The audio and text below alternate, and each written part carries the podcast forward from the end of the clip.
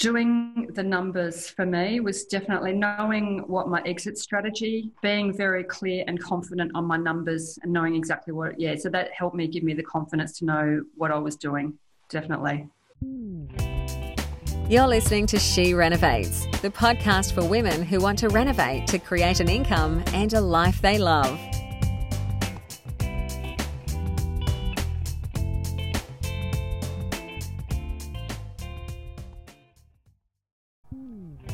Hello, it's Bernadette Jansen, and before we get into this episode, I need to remind you that the information in this podcast is general in nature and opinion only. It should not be taken as personal advice. There are significant risks with buying and renovating property, and you should maximize your profit potential and minimize your risk by seeking independent advice that relates to your personal circumstances through your own financial planner, accountant, and any other professionals that you are working with. The examples in this podcast are for illustrative purposes only.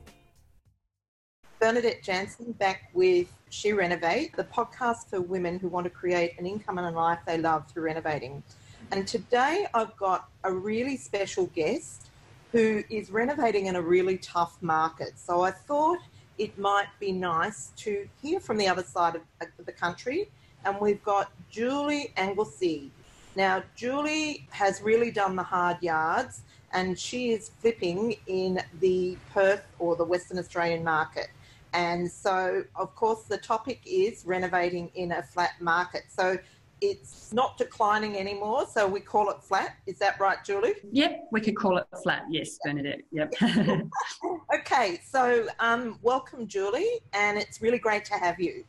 Thank you. It's really great to be talking to you. I love yeah. it. What have you been up to this week? I have had a look at a couple of houses that are actually mortgagee in possession sales, um, but I still need to do my numbers on those, so I haven't got very far with those as yet. Basically, looking, I've in my office work, uh, I've got a couple of work experience students from year 11 coming in to help me. So, yeah, I've been teaching them stuff about marketing and Canva and Facebook, and yeah, it's been fun. Great. I always think it's sort of hard work because you've got to, to make their experience valuable, you really need to put a bit of time in on it, don't you? Yes, yes that's it. But yeah, it's, it's good. It's good getting the feedback and seeing their faces light up when they're learning new stuff. It's really good. Exactly. So the first question I wanted to ask you is, I'm hoping this is going to roll as a conversation. So feel free to jump in because I always find it with podcasting. I do a lot on my own, so it's really nice to have another person on the other end. And when I listen to podcasts, I think it's always better if there's a bit of banter from a listener's point of view. So that's what we'll try and achieve today. And I'm sure we'll get better as we go along. Firstly, do you want to tell us a bit about your renovating and property journey? Yes, sure. Love to. I have always been interested in property as a vehicle for creating wealth. Uh, but I started out getting married in 1989 and building our first home on the outskirts of Perth in Joondalup. And at the time, interest rates were 17%. So we built a house and we are both working full time, basically just to pay the interest payments. And it was quite a booming market at the time as well. So we were happy to get in, but it definitely wasn't easy making those repayments. I've been through the pain of 17% interest rates. From there, basically, we, we couldn't buy any other property at that stage. And then I soon became pregnant and we had three children. So I didn't work for about the next 10 years. So the next 10 years were just us, you know, making ends meet and bringing up young children, which was fun. As soon as I could get back into the workforce, I was very keen to start investing in property and looked at a couple of different ideas and tried a couple of things, but eventually we hadn't really done any property education as such. So we met a house and land package salesman, and he said, Oh, you just need to build a house, and by the end of it being built, it's going to be worth $100,000 more. So you can sell it and then go again. And that's how you oh, start getting money. And we thought, so we thought we'd believe this guy. So we built a house. We built it in Secret Harbour, which is 60 kilometres south of Perth. Sure enough, it had gone up by the time it was finished being built. It had gone up probably by about 80,000 But then uh, we went back to him and he said, Oh, no, you don't sell. You, you hold on to it and you do it again. You just use the equity in that house. And we went, oh, Okay, that's what we'll do. We'll do it again. So this was pretty much 2006, 2007. So then we rented out the first house and started building the second house. And halfway through the build of the second house, the GFC hit and prices started going down, and we were just stuck with a half-built house. So we had to we had to continue on with it, knowing that we were just losing money every week, basically, because things were plummeting. By the end of that um, house being built, we put it straight on the market and sold it for a loss. So definitely my confidence was smashed. At the time, we'd, al- we'd already sold our house in, in um, Joondalup, so we were renting. So rather than sell the first house and land package that we built, I decided that I just wanted to move into it and just be in our own house. We, we would have lost money if we'd sold it anyway. So that's why I pretty much ended up moving from Joondalup, which is about 25 k's north of the city, to Secret Harbour, which is 60 k's south of the city. But yep, love Secret Harbour now, so I'm glad I live live there. I still live there, but but I've since sold that house as well. So what happened was I really had given up on property as a vehicle. But then we went and started getting ourselves educated. We went to some free seminars and then we bought some courses and we actually learned how to do it properly and we realised that we'd done it all wrong, obviously. In doing that, I could see, I started getting hope again. So what I decided was I definitely didn't want to be stuck building a house again because it just, I didn't want to be stuck in that market, even though, you know, it's probably not likely to happen again, but the pain of what I'd gone through was a bit too much for me. So for me, my strategy was always going to be flipping, buying and selling and getting in and out quickly. Yeah. So my husband and I found a, house in Secret Harbour and it was just needed a quick cosmetic reno. Within four weeks of buying it, we already had it renovated and sold again, and we made a $36,000 profit on that. So we decided, yes, we actually do know what we're doing now and we're doing it right. So we went and straight away did another one in Mandurah, which is sort of, um, oh, it's about seventy k south of Perth and we made 50,000 out of that. So we decided, yeah, we're definitely on the right track. However, unfortunately, life gets in the way, and my husband and I ended up getting divorced after 25 years of marriage. So I wasn't in a position to buy any more houses for myself. But because I'd now had the experience and the education, I knew that this is definitely what I wanted to do moving forward. So since that time, I've just been doing renovations with joint venture partners and that's been working out really well. Awesome. So, can we just take a step back? Actually, your house and land story wasn't as bad as I was expecting it to be, or we have a lot of them come through the door. So, what would you say the key thing was from your education that had you turn the ship around? Was there any one thing that you took from that that made a massive difference? Doing the numbers for me was definitely knowing what my exit strategy was and being very clear and confident on my numbers and knowing exactly what yeah so that helped me give me the confidence to know what i was doing definitely.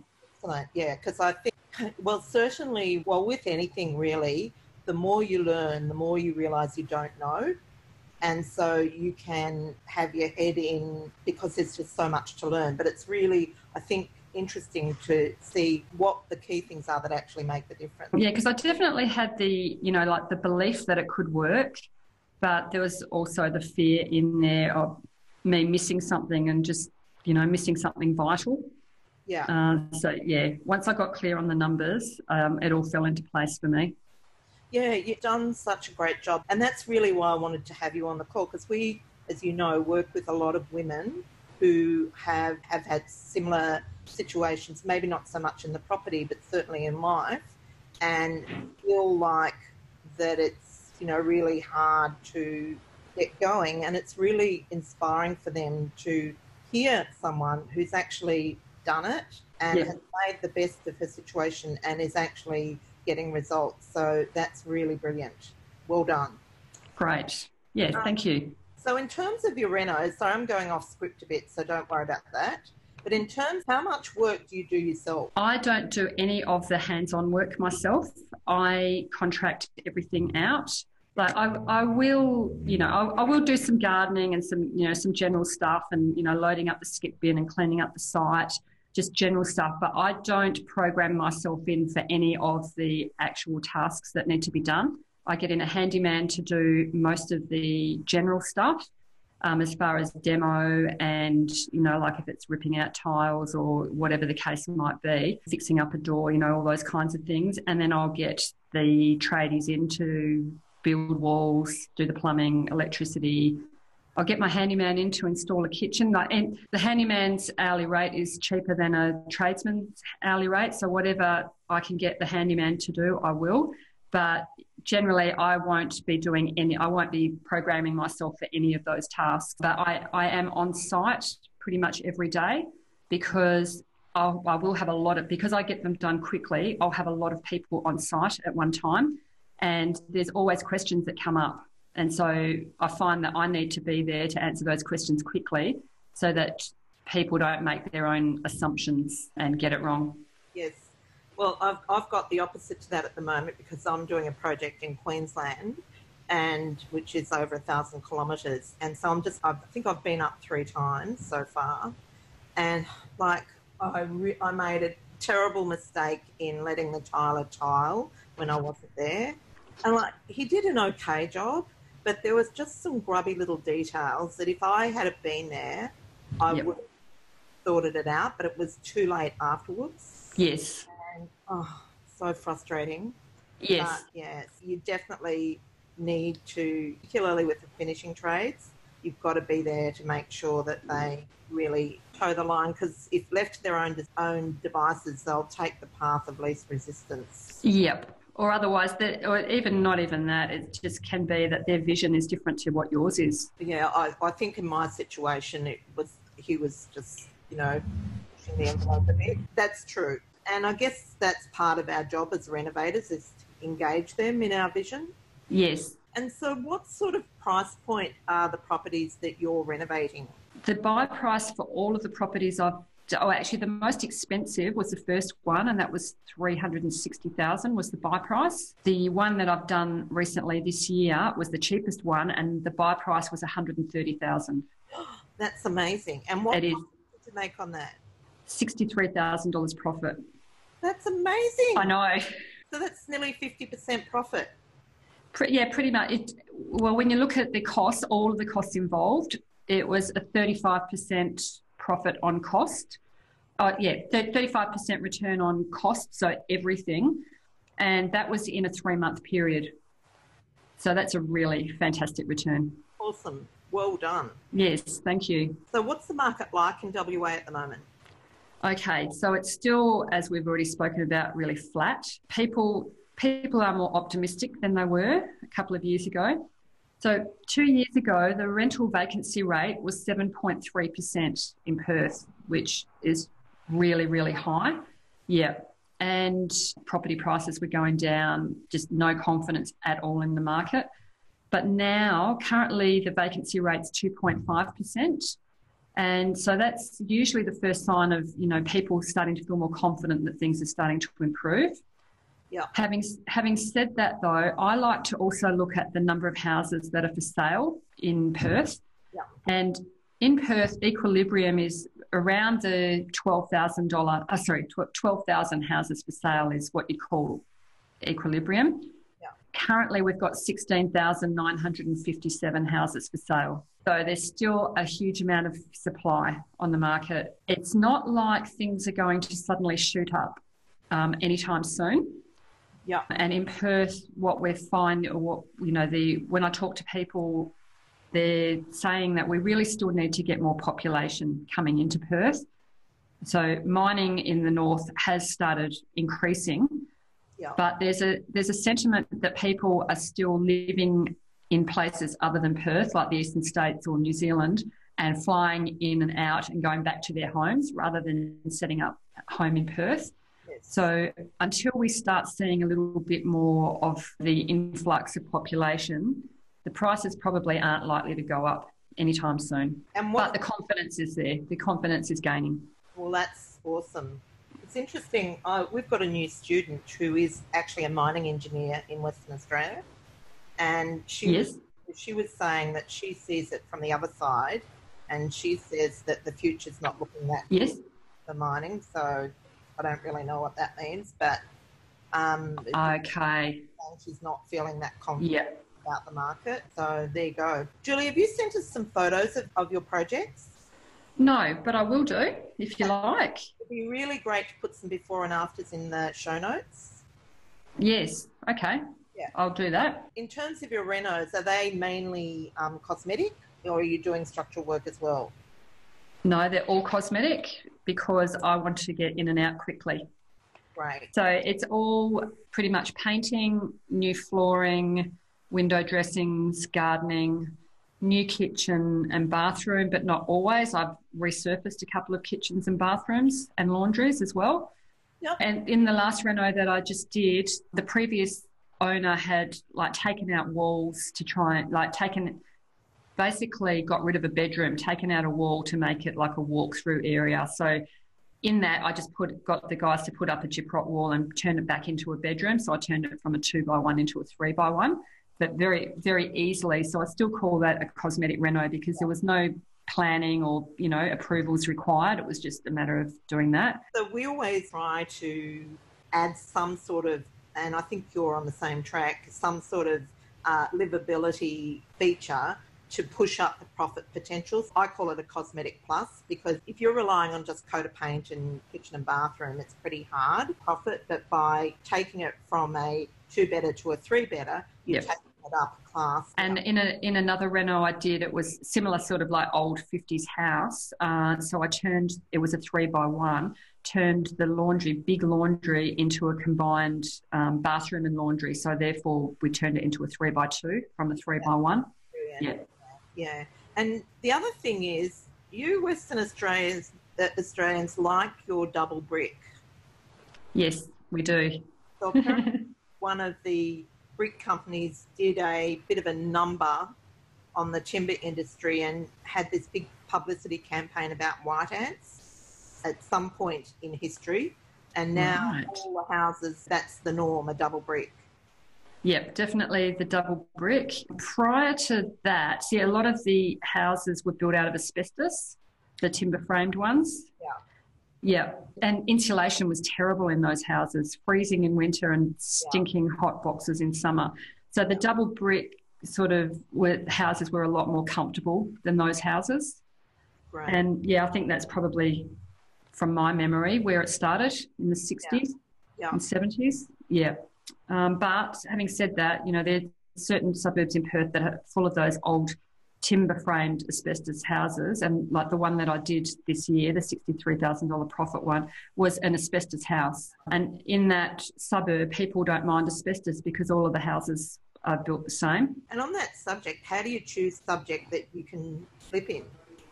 Yeah, so there's a couple of things that I like to do is um, I like to choose a suburb that is within 30 minutes of my home so that I'm not too I'm not having to drive too far because pretty full on when you are in the middle of your reno so I like to not have to be too far away from it Yep. and um, I make sure that I you know when I'm actually searching in the first place I only search in in suburbs that are within my price range so that gets rid of all of that, you know, all the bright shiny objects all around, knowing that I actually can't buy in those suburbs. So I just make sure that I fine tune that first before I even start looking. Another thing that I look for in a suburb is I check the days on market for that suburb. Because I want to sell quickly, I don't want to be stuck in a suburb where days on market is too high. In Perth, days on market is it's fairly high, really, probably compared to what Sydney was. But what I do is I just I compare what the days on market in my suburb is with the days on market average for Perth, and if it's the average or lower, then it's at least it's a suburb that's turning over. So I like to check the days on market. So what would that actually be like in terms of days on market? Uh, the average days on market in Perth at the moment is 79. Okay. So Yep. yeah, so that's over two months. So if I found a um, suburb that's got 50 or 60 days on market, I'd be thinking, gee, that's pretty good. Yeah. And the other thing about that is that if you do your job well and you present your reno well, you should be able to do much better than the average in the mm. suburb, anyhow. Absolutely, yes. And that's exactly with this example that I've been talking about the cheap cottage. The days on market in that suburb, I think, was around 120, or might have been 90. It was, it was fairly high anyway. And but when I looked at it, I knew that most of the houses in that suburb were unrenovated original houses that people wouldn't want to live in. Yeah. So I knew that a renovated cottage was actually going to sell a lot more quickly than the others. Exactly. And then the other thing that I look at, which I also looked at in this suburb, is the supply versus demand in the suburb. Because I like to look into numbers and data, what I do is I check the um, it's the number sold in the past year. So that indicates the demand, basically, how many is selling in a year. And then I compare that to what's currently on the market for sale.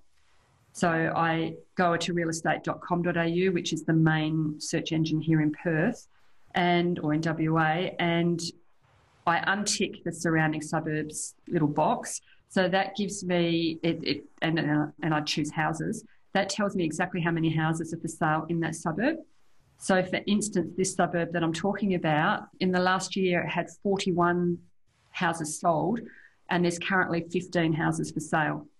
So that's almost like three to one supply versus demand. So to, when I saw that, I could see, well, there actually is demand in that suburb, even though days on market is high. I had a good reason why the days on market would have been high in that suburb, and that was because of the unrenovated, unlivable houses in the suburb. Terry Ryder produces a report called Price Predictor, and it predicts movement, market movement based on sales volumes which is a little bit about what you're talking about. He's worked out that if if there's a surge in sales volume, volumes, that usually precedes a hike in the value. When you um, you're renovating in some of the really cheapest suburbs in Perth, and I, am guessing some of these properties will be absolute renovators' delights, like yep. verging on money pit. Where do you draw the line? Absolutely. Yeah, so this this last one is a great example of that because the house was on a 728 square meter block, which it's not subdividable and it's a suburb like Fuller, every every block in that suburb is 728 square meters and all of the houses are small 3 by ones. But the fences are all asbestos. So, and you know, some of them don't look fantastic. So, when I looked at that property, I thought, okay, you know, like you, you could, replacing the fences would be way too expensive, but even painting the fences, that was, there was a lot of fences. And there was also a fence dividing the backyard into two as well. So, and which would have needed painting on both sides. So, that, so that's just an example of what I do when I go and I'm in a suburb and I'm in a house that I'm renovating is I get to know exactly who the target buyer is. And in knowing who the target buyer is, that tells me where to draw the line.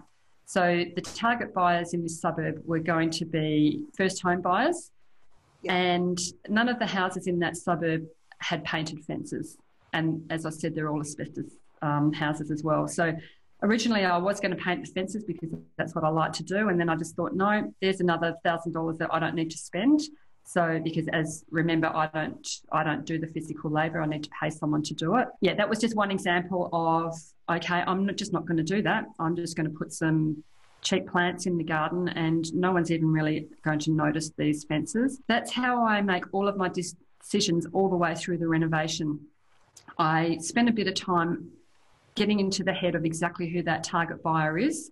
I'll check the census data and see who people are in that suburb and who lives there. And that gives you a bit of information on, you know, what their hobbies are and like their work, their type of work. So it also lets me know whether a shed, you know, like a tradesman's shed is a great selling point in a property, all of that. I also speak to the local agents and go to the home opens to just get a really good idea of what the other houses are like and what as far as appliances and, you know, all that kind of stuff goes. But talking to the agents just really gives you a fantastic insight into actually who's who's purchasing these properties. So once I'm very clear on that, I'm pretty much throughout the whole renovation, I'm in that person's head. So for this renovation, I thought it was going to be a young 20s female that would buy it. So I pretty much, when I was making decisions, that's who I was renovating for. But it ended up being a 23 year old male, single male, first home buyer that bought it. Similar, what I had chosen in the renovation suited him as well. Yeah, does that answer your question? I sort of went a bit all over the place then, to be honest. Yeah. It's, it's interesting. And that's like, I think when you, well, certainly with newbie renovators, they tend to can go a bit crazy and think yeah. absolutely everything. And I always think, particularly in lower price suburbs, that if it's too polished, yep. that they feel like they're being played. I, I agree. And it doesn't feel comfortable to them as well. You know, they need to walk in there and feel really comfortable. Like this is that they really need to emotionally connect with that home when they walk into it. That was another reason, even for the staging that I chose. There's quite a, there's a lot of staging companies around, and you know there's a lot of beautiful stuff around. But I decided to go with the cheapest staging company, and they really just had basic furniture, and it was just stuff from Fantastic Furniture and Kmart, and you know it wasn't wasn't high end at all. But I knew that that like everyone that walked in there said, wow, this looks amazing. If I was in a higher end suburb, I might have chosen p- potentially a different staging company with higher end furniture. But I knew that I wanted to connect with these first home buyers in, it's basically Perth's cheapest suburb. So I didn't want to go over the top. Exactly, because if it looks like you've overdone it in terms of the renovation and the staging, then they start to look at the price as if it's overpriced. Yeah. Gone overboard. Great point. Yeah, exactly. Yeah. and I'll, t- I'll just tell you another thing that I did in that. It was a deceased estate that we bought. So, and the old guy who was like in his 80s, he'd had a heart attack and died in the house. I was very aware of, you know, whether there was any energy hanging around from him as well. So I got a couple of ladies in who were like energy cleansers, I suppose. Oh. So so I got everywhere. I told all the tradies that they had to be out at, at, lunchtime this particular day for an hour or two. So these ladies came in and they just said, "No, just leave it, leave it to us. You can go." And they did all this stuff, and they had candles going and buckets of salt water and you know, you know, bells and all sorts of things. They walked out and they said, Yep, it's a beautiful house. It's got a beautiful feel. Yeah, pretty much everyone that walked in after that said, Oh, this house, it's got such a great feel. Wow. Wow. That's really thinking outside the square. I wanted to cover all bases on that one. Yeah, that's great. So, do they have a business doing that? Uh, no, not really, because they didn't. They actually didn't want payment. So I just somehow I just I was thinking, oh, how am I going to? What am I going to do about this energy? And, you know, when you sort of put it out there, um, someone just said to me, "Oh, actually, my chiropractor's wife does that. I'll give you her number." Like, okay, cool. Thank wow. you. wow. Awesome. Okay, mm. so we're coming to an end, and thank you for all the great value that you've given us today. What I would like you to do now, Julie, is just share maybe your three top tips for someone that's wanting to renovate in an area that's quite low budget or the, the market's flat or even do you worry about the market declining? I don't necessarily. I don't try and sort of predict that because I, yeah, so my top three tips would be so definitely get in and out quickly. Number two would be check what that supply versus demand is because that if there's too much supply that's probably going to indicate that there's um, that prices might start declining or it might stay on the market for too long so I find that number to be a really important number that I look at when I'm looking at, you know, finding a house in a low end market and definitely know exactly who your target buyer is because that is what's going to help you decide exactly what you're going to do in your renovation and then you won't overdo it. Brilliant. So thank you very much for that. For anyone wanting to get in touch with you, how do they do that? Okay, I've got a Facebook page called Renovating Made Easy. So you can definitely like that. On there, there are my contact details. I've got a website um, called Renovating Made Easy. I'm on Instagram, Pinterest, and YouTube. I do have some YouTube how to videos on how to actually what I described about how you find the supply versus demand. Um, I go through that so that you can actually see what sites to go to. Um, yeah, so that's how you can get in contact with me. Thank you. Well, thanks so much for that. I know that our listeners will have got enormous value from that. And Thank you. Can I, can I ask for if you're listening and if you haven't already done this, if you would like to go over to iTunes and leave us a five star review so that other women who are in this situation um, have the benefit of actually finding out about us and coming over and listening to the She Renovates podcast. So, and on that note, I will sign off and say thank you to Julie and thanks to our listeners and see you next week. Bye, everyone. Thank you so much, Bernadette. That was great. I really enjoyed it. Thanks, Julie. Take care. Okay, you too. Bye. Bye. This is the She Renovates podcast. To discover how to harness the power of renovating, check out theschoolofrenovating.com.